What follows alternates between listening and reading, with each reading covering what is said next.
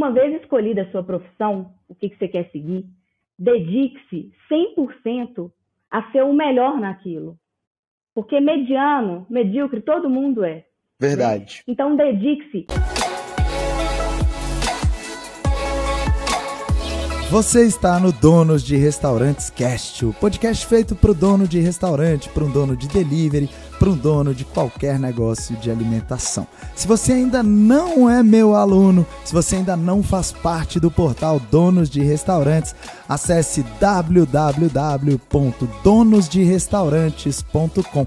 Faça sua assinatura, seja um membro VIP e consiga ter resultados extraordinários no seu restaurante. Você vai ter todo o conteúdo que você precisa para alavancar o seu negócio: conteúdo de finanças, conteúdo de marketing, conteúdo de vendas. Então, não perca mais tempo, seja meu aluno do portal Donos de Restaurantes.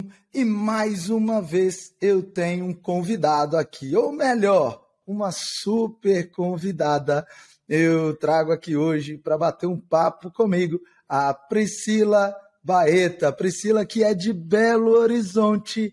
E daqui a pouco eu vou falar por que, que eu convidei a Pri para estar tá aqui comigo hoje. Mas seja bem-vinda, Pri. Para mim é um prazer ter você aqui hoje nesse podcast comigo. E bom dia, Mariana. Eu que agradeço o convite, né? Fiquei extremamente lisonjeada e feliz em participar. Eu também estou muito feliz com a sua presença aqui. E para começar, eu quero que você se apresente para as pessoas que estão nos escutando agora. Fala com as pessoas o que, que você faz. Fala com as pessoas quanta coisa você faz aí para que as pessoas possam começar a te conhecer aqui, Pri. Bom, eu sou Priscila, né? Moro em Belo Horizonte e eu sou formada, minha formação é como piloto de avião, é totalmente diferente, né, da área hoje que eu atuo. E hoje o que eu faço é ser dona de restaurante. Eu costumo falar que eu não sou empreendedora, eu sou comerciante mesmo, né? E eu tenho cinco restaurantes hoje em Belo Horizonte, cinco operações, e ainda quero crescer bastante aí. Mas hoje são cinco operações, bem diferentes uma da outra, né? E, e é isso. Que orgulho, né? Meu Deus, líder, você que está aí do outro lado, você não escutou errado, não, tá? Estou conversando aqui com a Pri, que é piloto de avião e também consegue gerir cinco restaurantes. E se você já pensou aí do outro lado, ah, deve ser lá, uns cinco restaurantezinhos. Não são eu quero te contar que a Pri fazia parte do portal Donos de Restaurantes. Hoje ela faz parte do meu grupo de elite, o DDR Master. Mas eu quero contar uma história aqui para a gente começar esse podcast. A Pri fazia parte do portal Donos de Restaurantes e um dia eu estava visitando um dos restaurantes da Pri que eu quero te contar, que é um dos meus restaurantes favoritos no Brasil. Não é só em que BH, honra. não, é no Brasil e eu mandei uma mensagem para Pri falando que eu estava visitando o restaurante, só que eu não conhecia a Priscila, eu mandei pelo Instagram, eu filmei ali a adega do restaurante dela, que ela vai falar daqui a pouco um pouco sobre essa adega, sobre a relação que ela tem com os vinhos e os restaurantes dela também têm com os vinhos. E aí a gente se encontrou e acabou jantando juntos lá no AA Wine Experience, né, Pri? Exatamente, foi, foi bem bacana, assim. Eu, na verdade, é, meu marido, né? Meu marido já é bem consolidado no, no mercado, já tem mais de 20 anos de experiência. Então, é, eu entrei né, nesse ramo aí junto com ele. Hoje, hoje a gente é sócio, né? Não só marido e mulher, mas sócios. E somos só nós dois. Então, a gente é uma loucura, né? Porque a gente opera esses cinco restaurantes que são muito diferentes um do outro, é, sozinhos. E, e quando você foi lá, eu falei assim, não, essa é a oportunidade que eu vou ter de agradecer pessoalmente por tudo, né? Porque foi é, é, o portal foi um divisor de águas assim nas minhas operações. O restaurante era um restaurante que faturava já bem, eram, eram restaurantes consolidados, mas a gente é, tinha muito que aprender e muito chão para para andar ainda, né? O dinheiro entrava, mas na mesma proporção ele saía, ou até mais. Né? Então, é, foi, foi assim, na pandemia, né? Foi quando eu conheci é, um pouco do, do portal, do, do dono de restaurante, e realmente mudou, mudou minha vida mesmo, e meu marido. Pri, você está falando que o Luiz, com mais de 20 anos de experiência no segmento de restaurantes, e não só isso, todas as vezes que a gente se encontrou, eu tive a oportunidade de ver o quanto o Luiz é bem articulado, o quanto o Luiz tem aprofundamento em todos os assuntos que a gente conversa e mesmo assim a sua entrada na gestão dos restaurantes mudou bastante os resultados. Trouxe uma tranquilidade muito maior para sua família, trouxe uma prosperidade muito maior para os restaurantes. E como é que você enxerga isso, essa presença? Eu quero saber duas coisas: a presença feminina, porque para mim é muito importante esse olhar feminino, e a presença de mais uma pessoa da família quando entra dentro dos negócios que eventualmente já existem. Tá. Olha, eu acho que a palavra-chave dentro de tudo que a gente está falando em relação ao Luiz, ao, ter, ao eu ter entrado né, no negócio, é humildade. É, o Luiz é um dos caras mais incríveis que eu conheço como ser humano, independente de ser meu marido ou não. E ele é um, uma pessoa extremamente sábia e madura. E quem é sábio e maduro é humilde. E quando você tem humildade, você reconhece que você é um ser humano falho, que comete erros e que está em constante aprendizado, né? Então, eu acho que o principal foi que ele me deu é, brecha para entrar, né? Ele me deu espaço para entrar. Ele em nenhum momento falou assim: "Ah, eu tenho muito mais experiência que você". Ele me ouviu e daí ele ponderou, né? E que é uma coisa que acontece muito, que eu vejo muito você conversando nos podcasts, é, a pessoa, né? Isso, isso quando a gente trabalha com uma, uma sociedade e, e o que foi importante, né? Nesse processo é, nosso, eu acho principal é que eu também provei é, o meu lugar ali dentro, né? O Luiz fala muito comigo, meu marido, né? Chama Luiz.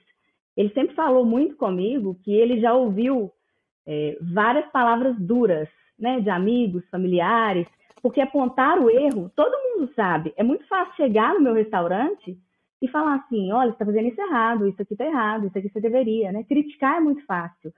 Mas criticar, ou seja, falar, falar, apontar o problema e mostrar a solução e falar, eu vou fazer para você, eu vou te ajudar aqui, é que é o difícil. E foi o que eu fiz, né? Eu olhei, eu estudei muito, né? Entrei para o portal Donos de Restaurantes, estudei muito, falei, olha, isso aqui a gente pode mudar, isso pode ser feito diferente. E foi isso que foi a chave, porque nesse momento é, eu executei, eu falei, deixa eu te mostrar aqui, né? O que, que eu posso fazer. E ele foi vendo resultados. E a partir desse momento, cada vez mais, é, foi, foi é, é é, me ouvindo mais mesmo e deixando, abrindo espaço para mim. E ele estava muito cansado também, né? Imagina sozinho é, tomar conta de cinco, seis operações. Ele também estava dentro de vários hotéis, depois ele foi, foi saindo um pouco, mas várias operações, então eram umas sete, oito, na verdade, antes. Uau! E sozinho, né, para tomar conta de tudo. Então, realmente, é, não era fácil. Então, eu sinto também que ele pôde dividir esse fardo comigo no, no princípio, né? Então ele me deu essa abertura total. O Luiz me dá uma abertura total para opinar e para mudar, né? Ô Pri, isso que você está explicando agora tem uma relevância tão grande para quem está escutando esse podcast, porque a maioria dos negócios de alimentação são negócios familiares tem dois ou mais membros da família envolvidos. As pessoas acham que os donos de restaurantes, em sua maioria, são ricos, e na verdade, não. Quase quase 90%, eu digo que mais de 80% dos negócios de alimentação são para subsistência, é para o cara comer e beber. E com que certeza eu falo isso? porque tem um número estatístico que mostra que mais de 80% do mercado de alimentação fatura apenas 20 mil reais por mês. Faturando 20 mil reais por mês, a gente vê que são negócios muito pequenos. E as pessoas às vezes me mandam uma mensagem no Instagram me falando assim, Marane, o meu pai não quer me escutar. O Marane, a minha esposa não me escuta. Marane, os meus filhos é, não, não entendem direito o que, que precisa ser feito. Então, as relações são mais complexas porque envolvem sentimentos, envolvem família. Eu, quando você estava falando, foi passando aqui um filme na minha cabeça, porque foi exatamente o que eu vivi também nos negócios do meu pai. Em, em um determinado momento, é, um pouco diferente é que meu pai não tinha confiança no início. Mas eu tive que fazer exatamente o que você fez, que são pequenas vitórias. Por isso eu disse que você deu uma instrução incrível para quem está escutando o podcast, que é: se você quer vencer em negócios familiares, não queira ter a razão é, de uma só vez. Ah, eu vou entrar para revolucionar o negócio. Meu Deus, quando a Pri entrou nos negócios que o Luiz estava liderando, os negócios estavam dando certo. Ela veio para trazer uma nova visão, ela veio para acrescentar muito valor ao negócio. Então, ela precisava, em algum momento, até por ela mesma, ela precisava vencer. E entregando pequenas vitórias, ela conseguiu a confiança necessária para fazer um trabalho extraordinário que ela está fazendo hoje. Então, se você que está aí do outro lado ainda não sabe como ter sucesso em negócios familiares, a primeira grande sacada é tenha pequenas vitórias. Entenda de que forma você pode acrescentar para o negócio que já está rodando para que ele seja melhor do que ele era antes de você entrar. Depois você faz uma revolução. E foi exatamente isso que você fez, né, Pri? Isso. E eu acho que uma, uma coisa que mudou também a minha forma de encarar tudo na minha vida, que foi uma grande lição, é, foi até de uma, uma pessoa que eu sigo, que chama Lara Nesteruk. É uma mulher incrível. E ela falou uma coisa, às vezes algumas pessoas falam certas coisas assim, você nem imagina, mas que aquilo vai mudar a sua vida. Né? Verdade. E no momento, né, foi até na época de pandemia, que eu estava meio perdida, assim, é, não sabia o que fazer. Ela falou uma coisa muito importante, que é o seguinte: é, uma vez escolhida a sua profissão, o que, que você quer seguir, dedique-se 100% a ser o melhor naquilo. Porque mediano, medíocre, todo mundo é.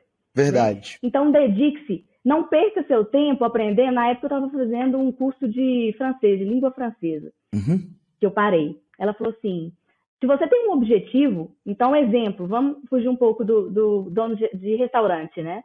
É, se você é nutricionista, dedique-se a aprender o máximo, tudo, leia tudo, aprenda tudo, estude sobre o seu ramo, para você ser a melhor e se destacar.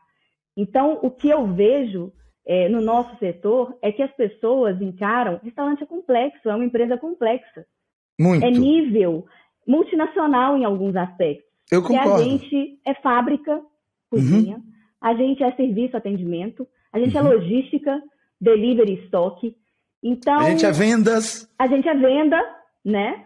Então, é muito complexo, em menor proporção do que uma grande empresa, uma grande multinacional, lógico, é uma escala muito pequena, mas é muito complexo. Mas ao mesmo tempo com muito menos recurso, né, Pri? Porque a multinacional tem grana para contratar a equipe e tem grana para contratar um profissional que só vai performar daqui a seis Sim. meses, oito meses. Quando a Priscila contrata alguém, um gerente lá para o Genaro ou para o AA, não dá para esperar seis meses para esse cara dar resultado. Ele tem que dar resultado quando ele Exatamente. entrar, né, Pri? E, e, mas a, essa visão que eu tive de encarar como uma grande empresa é o seguinte: eu li, por exemplo, um livro da história do Starbucks, né, uhum. né? E eu espelhei muito nesse, nas pessoas vencedoras e falei: não, eu sou muito menor. Não, eu vou colocar padrões dentro da minha empresa e encará-la não de forma amadora, como a maioria dos donos de restaurante, que às vezes a gente vê em alguns restaurantes por aí, encaram, né? Que é aquela coisa, ah, não, não tem nem sistema às vezes, né? Eu não, eu quis encarar como uma empresa onde eu tinha que aprender né, todas as, as regras, as funções e estudar muito para isso. Né? Então, eu acho que isso também foi um divisor. eu dediquei a minha energia, não para estudar francês, que é uma coisa que eu posso aprender depois, mas para focar naquilo que é o meu objetivo, né? Que é ser a melhor do meu ramo ali dentro da minha cidade. Muito bom, muito bom. E me fala uma coisa, eu tenho certeza que as pessoas já, já devem estar super curiosas para entender isso. Como é que lidera cinco restaurantes? Como é que a Priscila se divide para conseguir estar em cinco restaurantes? Estar não tem jeito, então eu quero não. saber como você faz aí para que você tenha é, um bom resultado em cinco operações. Tá. É, o que, que, eu faço hoje? Hoje eu tenho é, ao meu lado pessoas que são chave. Então, eu acho que um dos pontos principais é escolher e dedicar o seu tempo a escolher pessoas melhores do que você, às vezes. É isso. No setor Muito delas, né? Então, hoje eu não posso ficar dentro da operação. Construir lideranças, né, Pri? Construir lideranças. que dedicar... é muito mais difícil do que, o, do que a gente é, é centralizar e a gente fazer, né? Como a gente sabe fazer, ainda mais a gente que é muito executor, ah, tá difícil, deixa que eu faço. Não, construir liderança é muito mais difícil, né? Sim, sim. E o que, que acontece? Às vezes a gente perde tempo em miudezas é, dentro. Eu falo né, na minha escala hoje, né, que são cinco restaurantes, a gente às vezes perde tempo em coisas que a gente poderia delegar, né? E contratando um bom gerente, uma coisa é você treinar bem um, outra coisa é você ficar preocupado com é, o auxiliar de cozinha, com o cozinheiro, o que, que ele está fazendo ali. Então, essa miudeza, às vezes, ele não vai trazer um impacto tão grande para o seu negócio. Agora, você contratar um gerente e treiná-lo para que ele seja seu, seu olho ali dentro, né? para que ele tenha esse conhecimento e ele que seja a chave para treinar os outros, é que é o ideal, né? Porque eu consigo uma liberdade para poder estar tá ali no estratégico, né? E não na, na execução. Essa é uma grande verdade, Pri. O dono de restaurante tem uma dificuldade muito grande em treinar lideranças, em escrever e seguir processos, e isso acaba dificultando muito a vida de quem tenta gerir dessa forma, né? Então, o dono de restaurante é o cara que acaba indo para as compras e é o cara que está no restaurante na hora do almoço e funciona na hora do almoço, está na hora do jantar, e aí é, a gente pensa no seu caso, por exemplo, você tem restaurantes que funcionam é, na hora do almoço e à noite, se eu não me engano, todos, né? Todos eles funcionam na hora do hum, almoço, não? Não, é, o Genaro e o A funcionam no final de semana na hora do almoço. Ah, tá bom. Mas eu tenho operações de 24 horas, né? Duas operações são 24 horas. Uau, eu é. nem sabia disso. Então é. pensa, como a Priscila ou o Luiz ou quem quer que seja vai ficar 24 horas em uma operação? É impossível. Então, investir um tempo para criar lideranças, para educar essa liderança, para monitorar essa liderança traz uma tranquilidade muito maior. Só que aí agora eu quero eu quero ir mais profundo com você, Pri. As pessoas é, falam assim, Marane, eu até entendo o que a Priscila está dizendo, mas eu não consigo achar gente boa no mercado. Tem gente boa só aí em BH, Pri? Não, lógico que tem gente boa em qualquer lugar. A verdade é que poucas pessoas estão dispostas a sair porque o que, que, acontece? A gente é um apagador de incêndio, né? Então é. eu vejo que o dono de restaurante ele acorda e ele vive para apagar incêndio. Aí chegou a noite, ele não dedicou um, um minuto ao estratégico, ele só ficou apagando é incêndio, né? E aí na hora que ele sai um pouco dali, se distancia da operação, senta a bunda na cadeira e fala assim, peraí, agora eu vou me dedicar uma hora por dia a achar essa pessoa ideal. Eu vou fazer 50 entrevistas né? Dessas 50 entrevistas, eu vou achar uma pessoa. Ela não vai estar pronta. Isso é ilusão. Que você vai achar uma pessoa e você coloca a carga de responsabilidade nela. Olha, eu quero você como gerente. Quais são suas experiências passadas? Vem aqui, muda tudo e transforma e melhora. Não é, não é por aí também, né? Eu acho que se a pessoa tiver esperteza, bom senso, se você acha uma pessoa com essas características, né? Você consegue moldá-la. A pessoa, se ela for esperta para aprender e aprender rápido, eu, eu falo de liderança, né? Você consegue ensiná-la, né? Ô Pri, isso que você falou aqui agora é ouro.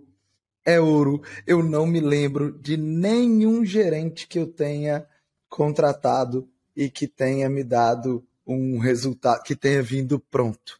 Eu, inclusive, acabei de lembrar, eu tive um que veio pronto e que não ficou nenhum mês comigo, porque é, eu, eu, eu verdadeiramente eu acredito que muitas vezes quando esse, essa pessoa vem pronto, é, talvez seja até um pouco mais complexo moldar essa pessoa para as necessidades que a gente precisa.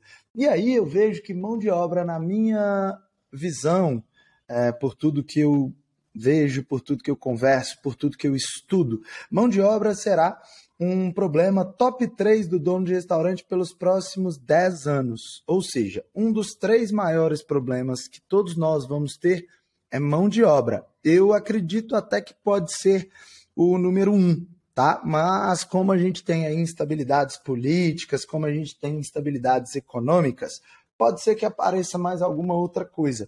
Mas a tendência é que a mão de obra seja o maior problema que a gente vai enfrentar nos próximos 10 anos. E aí você traz uma visão muito legal, que é eu de fato quero perguntar para o dono de restaurante que fala que ele não acha gente boa se ele entrevista 30, 40, 50 pessoas durante o mês. Muita gente vai falar, Marane, mas as pessoas não vêm à entrevista, se vira, coloca a vaga no LinkedIn, coloca a vaga no Instagram, traz por recomendação, contrata agência de emprego, enfim, nós somos resolvedores de problemas. Se você que tem um restaurante não consegue colocar 10, 20, 30 funcionários para trabalhar junto com você, o que, que faria a Priscila se ela levantasse esse tipo de problema? Quantos funcionários mais ou menos tem hoje assim, bem por alto, Pri? 200 aproximadamente, tá quase 200 chegando. funcionários. Então, a Priscila tem 200, eu aqui tenho um pouco mais de 100, contando com, as, com a escola. Ah, o, o, algumas pessoas do DDR têm um pouco mais de 300, a maioria, a grande maioria, tem entre 30 e 40 funcionários. Então, a grande verdade, liderança, é que a gente precisa resolver esse problema. E sim, pessoas se tornam um grande problema quando você não trabalha no estratégico, quando você não é, desenvolve lideranças e quando você não entende que isso é um problema que a gente vai precisar resolver para o resto da vida. Então, a gente tem escolhas fáceis e vida difícil. Escolhas difíceis trazem vida muito mais fácil. E a escolha difícil é: eu preciso encontrar pessoas, preciso treinar essas pessoas, preciso monitorar essas pessoas, aí eu vou ter bom resultado. Aí dá para passar férias, aí dá para passar tempo com a família, senão a gente não consegue, né? Pri, Exatamente. nesse tempo que você é, trabalha com restaurante, quais dificuldades você lembra de ter passado? Então, eu acho que a principal dificuldade foi dentro da minha experiência, que eu até nem, nem contei aqui muito, mas assim, eu saí do, do ramo de piloto e, e caí meio de paraquedas porque eu vi que meu marido precisava de mim. Eu lembro que uma das co primeiras coisas que a gente conversou quando eu o conheci, eu falei assim, nossa, eu não tenho nada, nenhum perfil empreendedor, então, nossa, isso para mim. Não... E hoje é totalmente o contrário, né? Eu me descobri. Então, o que, que legal que isso! É muito bacana, assim, porque eu não, eu, eu não tive na minha família, né, ninguém da minha família, é, nenhum espelho de liderança, de empreendedorismo, nada disso, né? Então, é, eu não tinha vivência com, com ninguém dessa área. Então, quando eu fui conhecendo e tendo vivência, né, com, com o Luiz, é que eu fui vendo assim, peraí, isso aqui me agrada. E cada vez mais eu fui entrando, né, nesse meio, foi, foi muito bacana. E aí, quando é, eu decidi, eu tomei a decisão de sair, né, eu tinha acabado de formar como piloto, e decidi sair e ir para essa área de, de restaurantes, eu não peguei e comecei do zero, né, com um restaurante, que seja dois. Já vieram cinco, né? Então eu sofri muito, sabe? Eu ia para banheiro chorar. Então foi muito duro, muito difícil. E se provar também, né? Porque chega uma menina de 1,60m uma lourinha de 1,60m lá, né? para mudar, para fazer mudanças, né? Para tirar os funcionários da zona de conforto. E na época, mais de 100 funcionários, eram 150, 140 funcionários, né? Então, uma coisa que eu fiz é o seguinte: eu nunca quis ser conhecida por ser mulher do Luiz e simplesmente chegar e mudar. A primeira coisa que eu fiz foi respeitar né, todos os funcionários, entrar, conhecer a operação, mostrar para eles que eu também sabia, eu também fazia, eu também botava a mão na massa, para eu conquistar o respeito deles. E isso é muito gratificante, que hoje o Luiz fala muito, né? Você é reconhecida por ser quem você é, não por ser a minha esposa. E hoje, realmente, hoje eu estou muito mais dentro da operação. Então, o Luiz hoje cuida de uma parte é, financeira, né, administrativa, e, e eu fico 100% é, lidando com a parte de pessoal, operacional. Então, tem vezes que o Luiz fica três, dois, três meses sem ir no restaurante. E é, Uau! É, e é muito bacana porque hoje eu tenho essa liberdade que, e, e essa, essa confiança deles, né, que me, me foi é, entregue assim, mas a duras penas, porque eu batalhei e eu provei o meu ponto, sabe?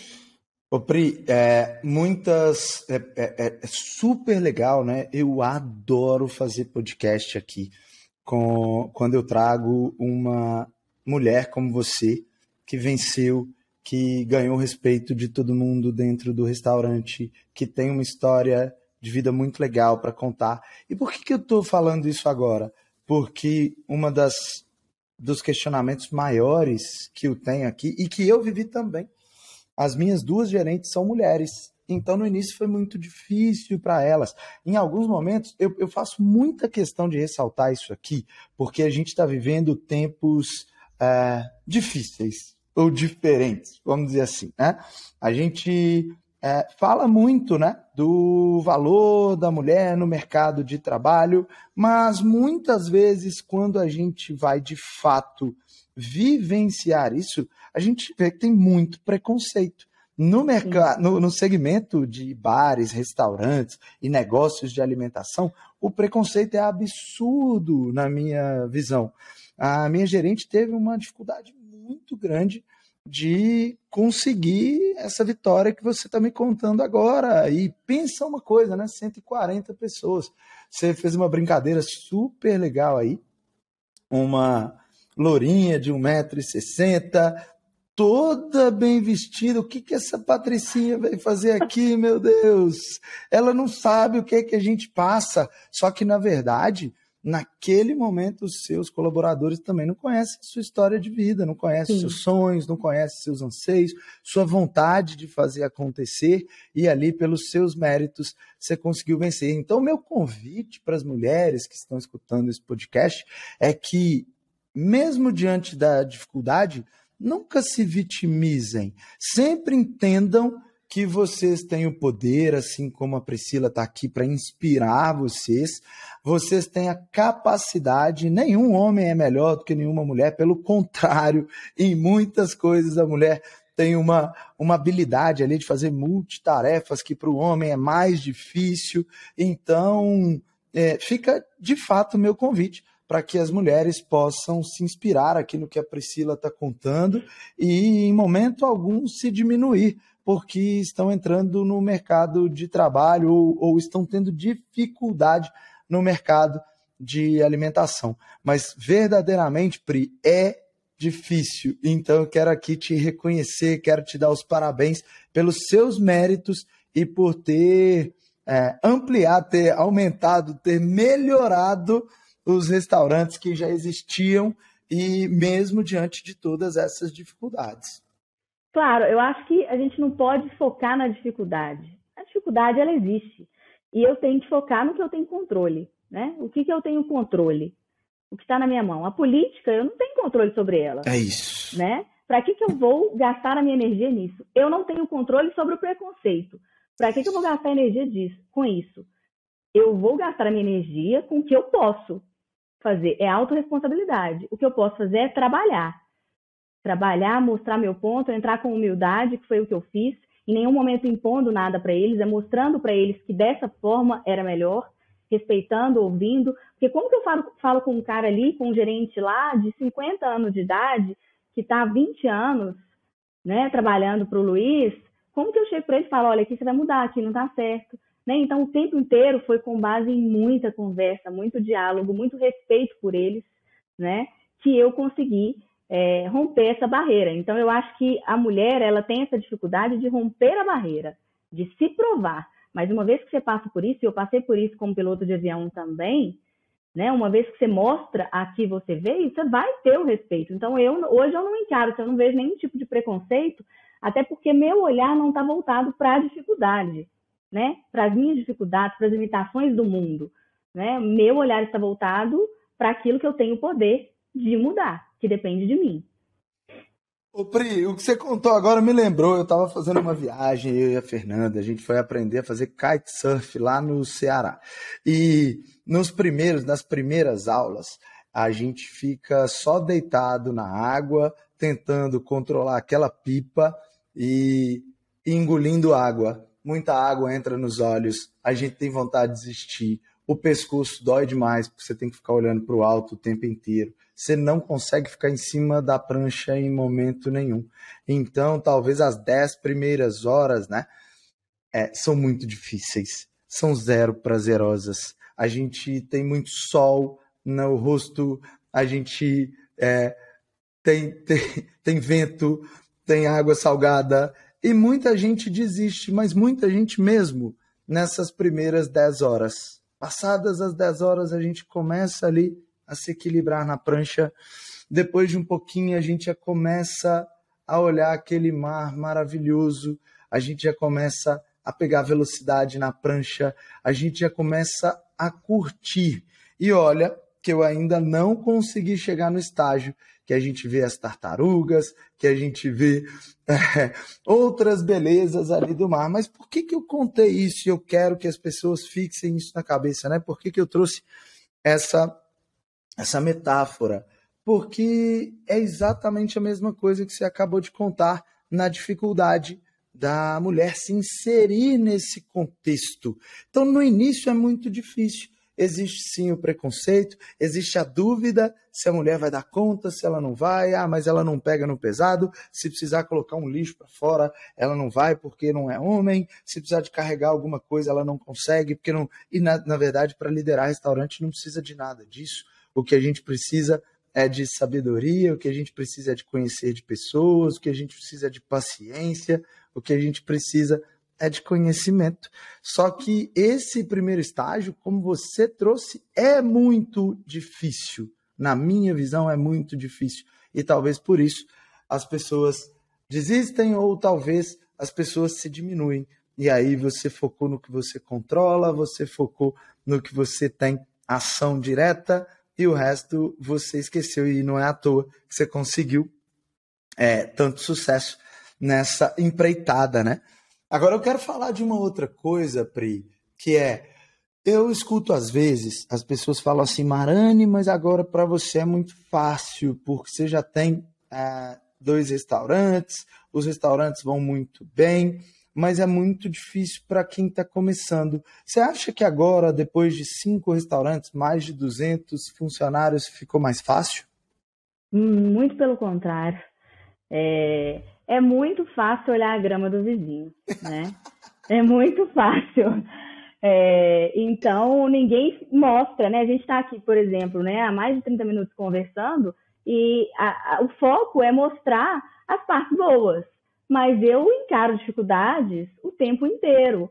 Ontem mesmo eu tive uma crise né, de, de choro, de cansaço, de exaustão à noite, né, muito grande, porque eu estou, eu estou abrindo um restaurante e estou tendo muitos desafios. Né? Então, você imagina você controlar e lidar com as emoções de 150 pessoas. É muito difícil. Então, às vezes, eu mesmo caio nesse pensamento, eu falo, gente, se eu tivesse um restaurante só, ele ia ser tão redondinho, porque é tão mais fácil né? Mas em compensação, eles não têm o setor de compras como eu tenho, eles não têm claro. é, o RH como eu tenho hoje, porque eu tenho é, hoje, com o faturamento que, que eu tenho, eu tenho essa, essa facilidade né, de ter pessoas que me ajudam e poder pagar por elas. Então, eu acho que não existe isso. Cada é, é, é, em cada, cada momento, nível, né? Cada estágio cada tem sua dificuldade. Tem né? sua dificuldade. E é eu faço bem uma analogia sobre você ser pobre e ser rico, né? Eu já passei muita dificuldade na minha vida, né? Muita. Então já fui bastante pobre mesmo financeiramente. E hoje, graças a Deus, eu tenho uma vida mais confortável. E eu posso te dizer, Marane, que o nível de felicidade que eu tinha, né, na época do aperto financeiro para o nível de tristeza, a proporcionalidade era muito parecida com o que eu tenho hoje, né? Ah, São problemas diferentes. Mas que legal isso. Tá igual. Eu não, eu não sou mais feliz, né? E eu, e eu não tenho menos momentos tristes hoje. Só são problemas diferentes. E muito é a mesma legal essa visão, Pri. Muito legal essa visão. Eu já conversei com outras pessoas aqui que têm faturamentos muito altos também, eu sempre faço essa pergunta para que as pessoas vejam que é, não é quando você for mais, vamos falar até mais rico, é, quando você tiver mais grana, é, as coisas eventualmente não necessariamente ficam mais fáceis. Talvez elas fiquem mais simples, né? A gente compra muito problema com dinheiro. Sim. A gente resolve muito problema com dinheiro. Resolver problema com dinheiro é muito melhor, é mais gostoso.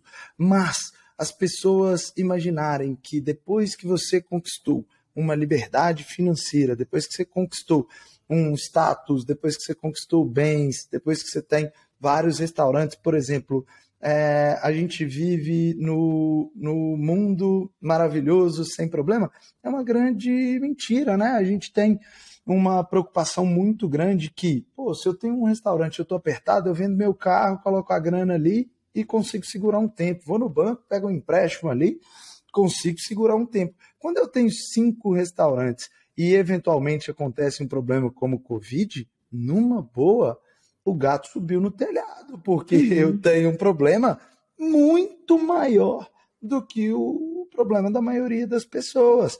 Quando eu tenho uma crise econômica financeira, eu tenho uma preocupação muito maior do que a maioria das pessoas. Então, eu acho que você definiu muito bem que cada nível, cada estágio tem a sua dificuldade.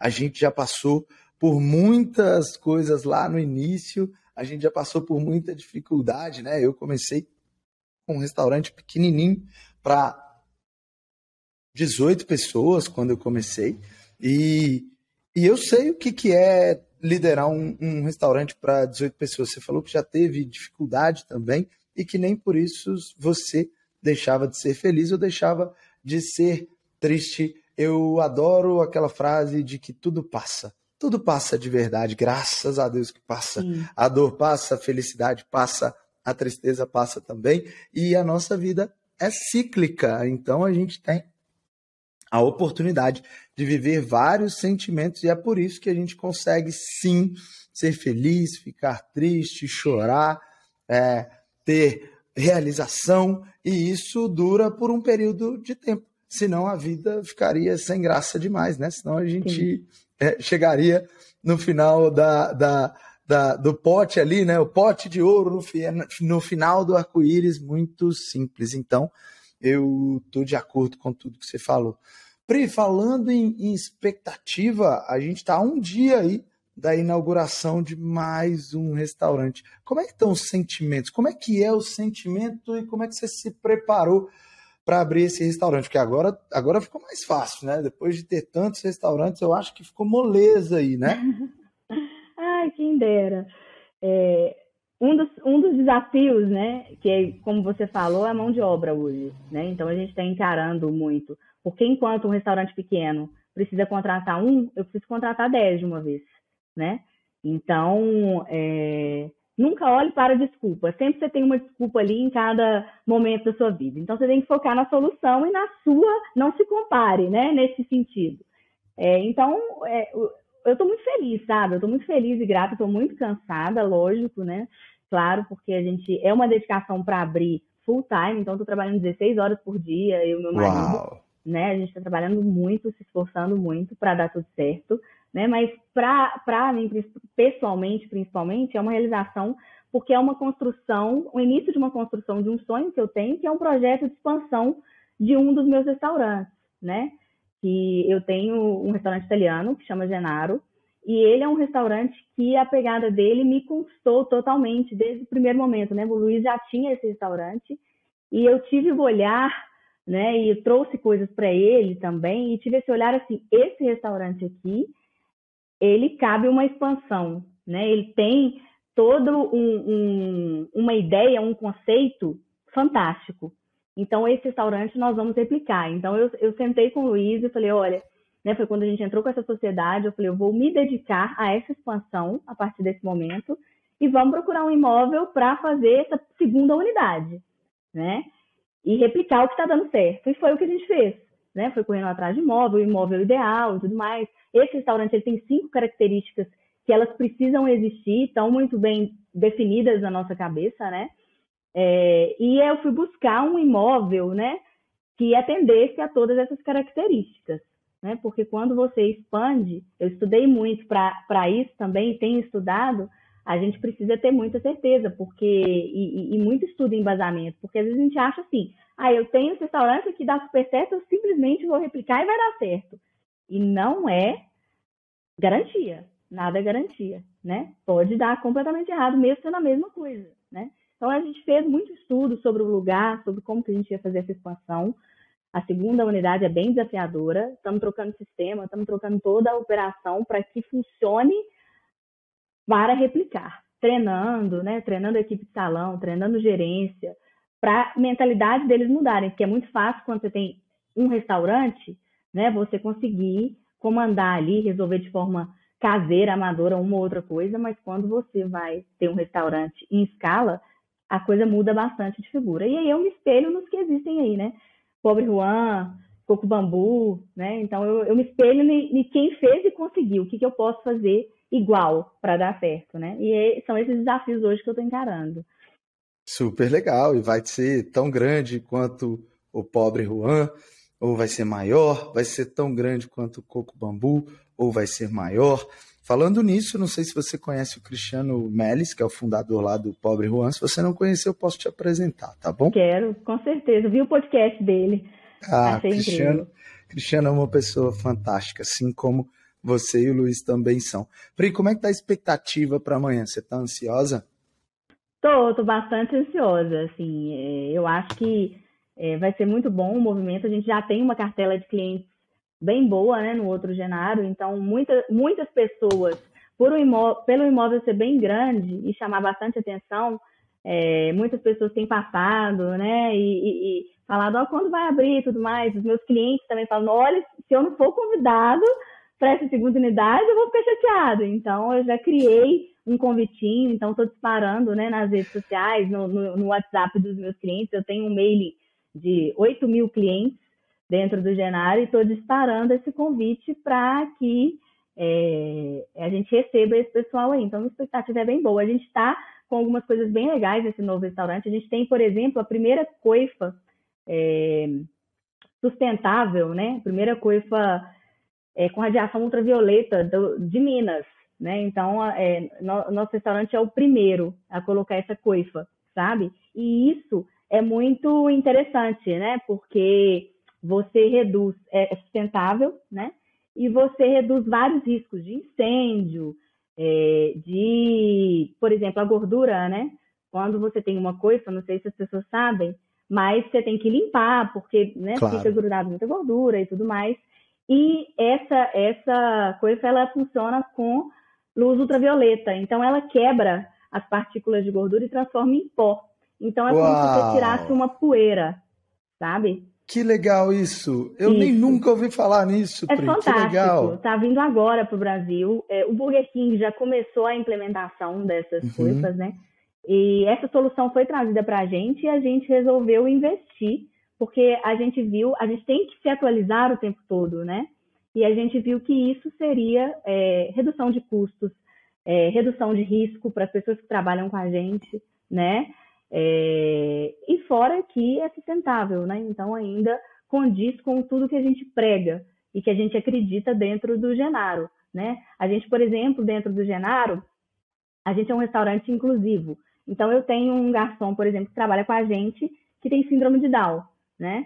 Então, ah, gente, que legal! É, Eu, eu, eu já vi ele em alguma filmagem que você fez pelo Instagram.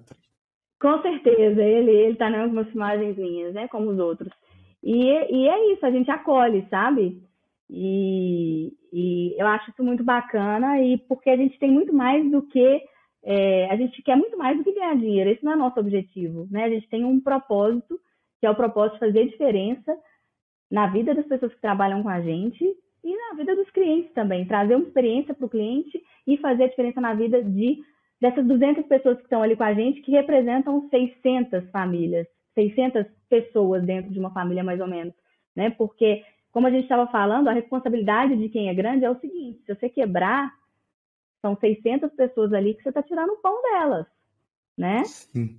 Que então... orgulho, Pri, escutar você falando assim e saber que você faz parte do meu grupo de elite, do DDR Master, porque a gente realmente busca pessoas para estarem nesse grupo com essa mentalidade. O dinheiro é uma consequência, a gente vai ganhar e se a gente é, continuar é, fazendo essas mesmas coisas que a gente tem feito, a gente vai ganhar muito mais, a gente vai multiplicar o que a gente tem, mas não é sobre a grana. A grana é muito bom, ter o conforto é muito bom, poder viajar para onde a gente quer, ter um carro bom, morar bem, tudo isso é muito bom.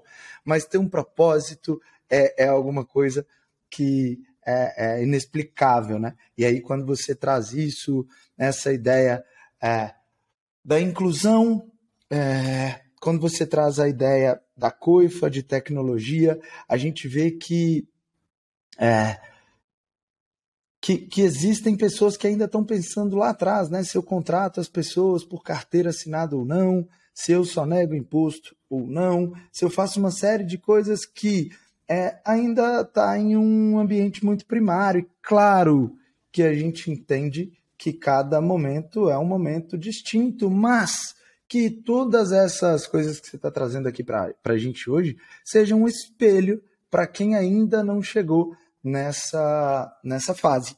Para que as pessoas olhem, como você falou aí, como uma referência. Eu também tenho várias referências, como você falou do Pobre Juan, como você falou do Coco Bambu, que para você é uma referência de multiplicação de negócios, e para mim também os dois são referências. Que as suas palavras sejam referências para quem está escutando e em que momento algum as pessoas pensem: ah, mas será que precisa disso mesmo? Tá, se não precisar disso, o que mais você precisa para você fazer diferente do que a maioria das pessoas fazem?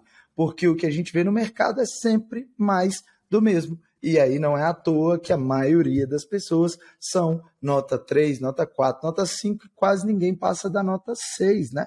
Então, realmente para mim, um orgulho muito grande escutar você falando essas coisas. Quero ressaltar antes de de trazer aqui um, um outro assunto, Pri, que para mim você está gabaritando aí o, o lance de uma boa inauguração. Eu vejo que as pessoas falam assim: ah, na inauguração eu não vou avisar para ninguém, não, porque a minha equipe ainda não está treinada, eu não sei como vai ser, e etc. E a gente tem um período que a gente chama de ramp-up. E o ramp-up são alguns meses do início de um negócio. E a gente sobe a rampa, né? Em busca do break-even, que é o nosso ponto de equilíbrio. Ou seja, se a gente entende ali que o Genaro precisa faturar pelo menos 400 mil reais por mês para que ele possa pagar as contas. Então, nosso objetivo inicial é bater o break-even. Claro que a gente quer lucro, talvez você vai fazer uma projeção de faturar 600, 700, 800 mil, mas não é sobre isso, é pensar que existe um break-even. E aí o que, que acontece? As pessoas fazem a inauguração, não têm a confiança, não colocam a energia no negócio quando ele é novidade. E às vezes passa dois meses, três meses, e aí o cara fala assim: nossa, não tem o movimento que eu esperava ainda. Eu abri as portas e as pessoas não apareceram. E aí o que, que acontece? Não dá tempo mais.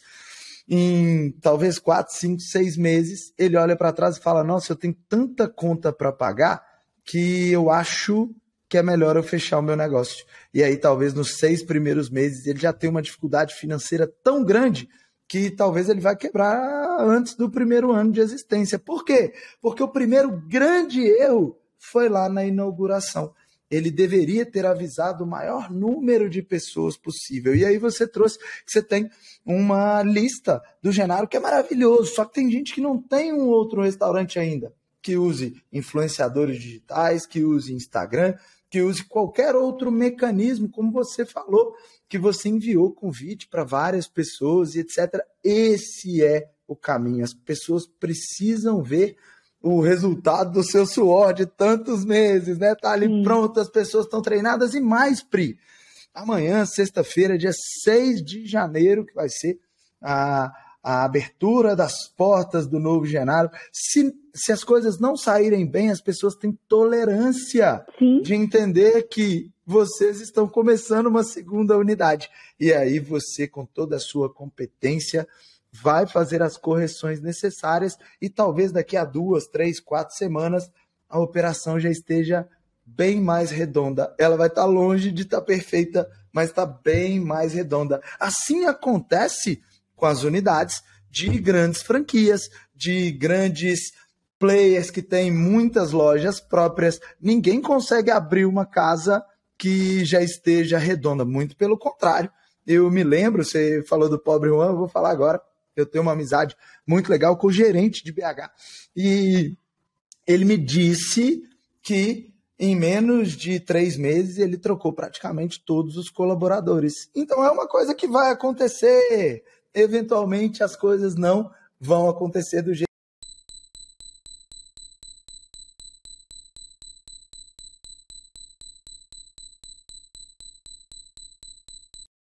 planejar.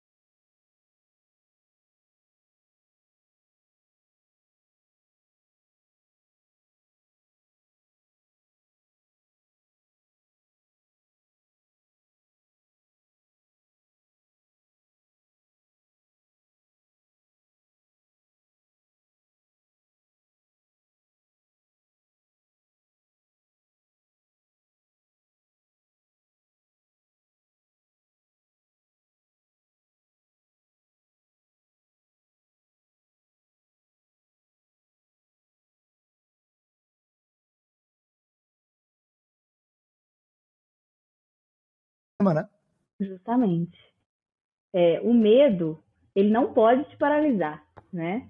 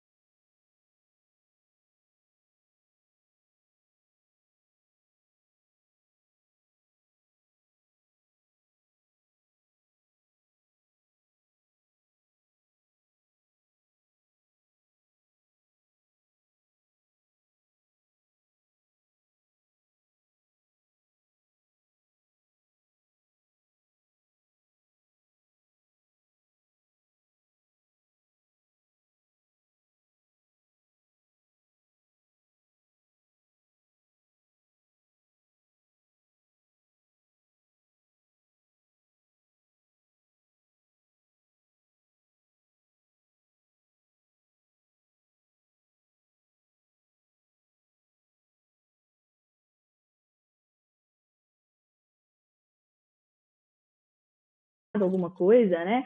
Mas isso também não significa fracasso. O Genaro 1, né, o primeiro, né, essa empresa transformou o meu negócio, né? Então, a, o primeiro conteúdo que eu consumi seu foi um conteúdo grátis no YouTube, né, que foi o Delivery Campeão de Vendas. E a hora uhum. que eu apliquei tudo aquilo, todos os seus ensinamentos no meu negócio, eu vi um resultado imediato, né? Uau. Então, é, foi aquilo que eu falei sobre estudar e saber o máximo que você pode sobre aquilo que você trabalha, né? Então, esse é um ponto. Quando eu ouvi lá da Lara Nesteruk que você tinha que ser o melhor, eu busquei lá donos de restaurante para eu entender e aprender. E aí achei, né, você, achei, consumi o, o, conteúdo grátis, porque tem gente que, que, fala assim, ah, eu não tenho dinheiro. A desculpa sempre existe. Mas você tem, se entrar seu, no seu YouTube, no seu Instagram, você tem milhares de conteúdos grátis ali para consumir. E uma vez que a pessoa bota em prática aquilo, em, assim, eu, eu, eu arrisco dizer que em uma, duas semanas ela já vai ter o um retorno para pagar pelo menos o portal dono de restaurante. Com aquilo Uau. que ela consumiu grátis nos, nas suas redes sociais, aquilo que você doou para as pessoas, né? Então, esse é, um, é, é, é, é, a premissa, né? Que foi o que eu fiz. E aí eu comprei o portal Donos de Restaurante. E ali eu vi mais conteúdo, mais confiança, vi que eu tinha ali uma gama de coisas ali que me ajudaram, e aí eu fui só crescendo de nível nesse aspecto, né? E fui arrumando, organizando a minha casa, mudando várias coisas e vendo cada vez mais resultado. Né? Uma das principais foi fechar as torneiras do meu negócio. Eu lucrava muito, mas muito saía. Saía ali na operação, com vários, várias questões. Então, quando eu organizei, o dono, portal Donos de Restaurante foi, foi esse divisor de águas. E aí eu já estava ali, eu já estava, é, já tinha me ganhado, né? Eu já tinha mudado a minha vida, transformado a minha vida do Luiz, né? De uma forma muito intensa. Então, qualquer coisa ali que você me entregasse de solução, eu ia confiar nesse trabalho, porque eu tinha certeza que você ia me entregar mais e que eu podia confiar cegamente. Justamente por conta disso. Você, não é você. Ah, porque eu, eu sei que algumas pessoas podem questionar. Ah, mas o Marani só tem, sei lá, dois restaurantes, eu tenho oito, eu já tenho cinquenta. O que ele vai poder me entregar? Não. Você colocou o seu time, né? Você tem um time, não, eu não sou o melhor em tudo. Você já falou isso várias vezes, mas eu estou ao lado dos melhores, eu trago os melhores. Então é como se fosse uma faculdade. Né? Então, hoje a gente tem uma faculdade. Você vai lá na, na, na, faculdade de administração, muitas vezes você não aprende ali a realidade do seu negócio. Então, Verdade. vale muito mais a pena você pagar o, o, o, dono de restaurante, pagar o DDR, e ali você tem uma escola, onde você tem professores que são mestres em cada área que ele está ali. Então foi por isso que eu entrei e em nenhum momento eu me arrependo, muito pelo contrário, eu só ganho com isso, compartilhando, eu ganhei, além de tudo, né, vamos falar assim da parte pessoal, eu ganhei amigos, fiz amizade, sou mais feliz, é, a gente tem né, um grupo onde a gente troca as dificuldades, chora junto, né? E, e, e passa as dores um para o outro ali. Então, é, foi para mim é, é, o dinheiro mais bem gasto e que eu tive um maior retorno é, até hoje no meu negócio. Uau! Obrigado pelas palavras, Pri. Fiquei muito feliz em escutar isso que você trouxe, porque é o meu propósito de vida, é, é o que mais me realiza, é o que mais me deixa feliz, a coisa que eu tenho mais orgulho em ter criado esse grupo para trazer pessoas fantásticas como você. E nem nos meus maiores sonhos eu, eu imaginaria que eu ia conseguir trazer tanta gente legal para estar tá do meu lado e para eu aprender também, porque eu aprendo demais com vocês. Muitos, muitos de vocês não, todos vocês têm alguma coisa muito legal para trazer, mas muitos de vocês têm um aprofundamento muito grande em alguma área que eventualmente eu não tenho aprofundamento. E aí a gente troca e aí a gente aprende muito mais. Pri, muito bom escutar isso. Fiquei muito feliz mesmo, de verdade.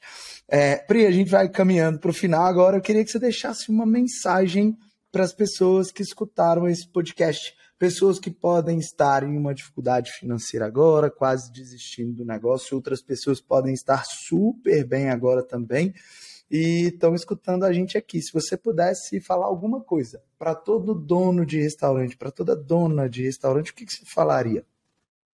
Olha, a mensagem principal é assim, tenha certeza assim do que você quer, do seu objetivo. Então, a primeira coisa é senta é, numa mesa sozinho, pense qual é o seu objetivo e veja se ele casa com aquilo que você está fazendo e se dedicando e, e, e colocando a sua energia, né? Então, é, coloque esse objetivo, esse propósito de vida, que é muito mais do que ganhar dinheiro, né? E dentro disso, trabalhe, estude. Então, se seu objetivo é ter um restaurante, se o seu objetivo, eu estou apertada financeiramente, né? Tá, tá difícil aqui, eu estou quase quebrando. Vai estudar sobre dinheiro, vai aprender, vai conversar com quem conseguiu, com quem sabe manipular bem dinheiro. Né? Meu marido hoje, ele, ele é um mestre, ele é destemido, ele sabe eu falo que ele tira dinheiro de pedra. Às vezes ele não tem o dinheiro e ele consegue manipular muito bem aquilo. Então, aprenda com essas pessoas, sugue, seja humilde para aprender. Quando você acha que você já aprendeu tudo, que você já sabe tudo, ali você já morreu para é, crescer, porque você tem que partir do princípio que você não, não, não sabe, e que você tem que aprender, que você tem que estudar, né? E a gente só aprende assim. Então, senta na cadeira, estuda, é, e dedique-se àquilo que é o ponto fraco, para que você sane esse problema. Né? Então, eu acho que, que é isso: tenha humildade é, e busque aprender, estudar e dar o seu melhor para que você.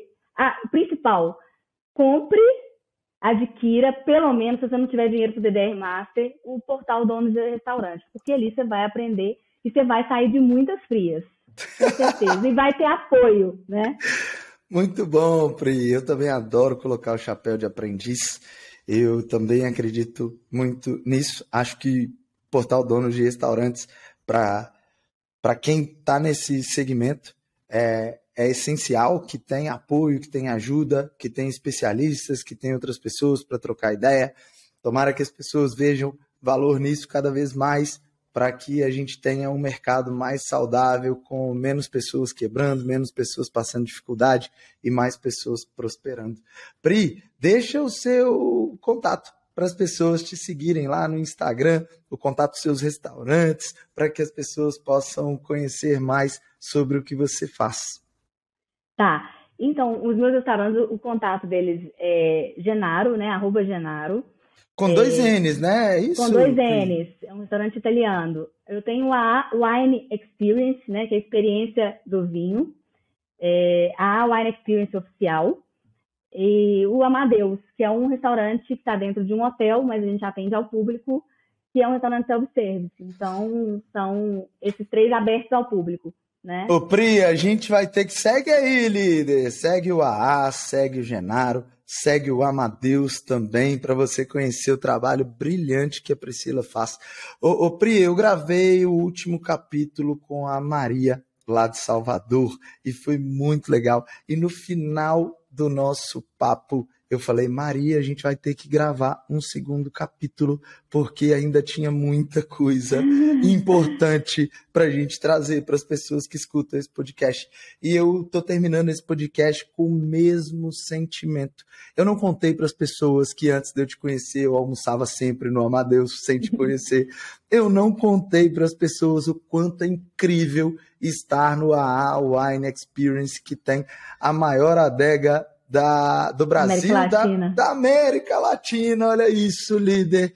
Então a gente vai ter que gravar um segundo podcast em algum momento aí para você falar mais dos seus restaurantes, combinado?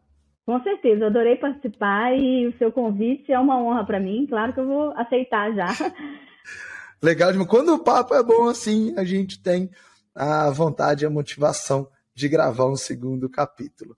Pri, muito obrigado pelo seu tempo, sucesso na inauguração dessa nova unidade do Genado 2023. Vai ser um ano incrível para a gente, eu tenho certeza Amém. que a gente vai construir muitas coisas legais, tá? Obrigado pelo seu tempo, obrigado por participar desse podcast. Obrigada, obrigada a você. Foi uma honra.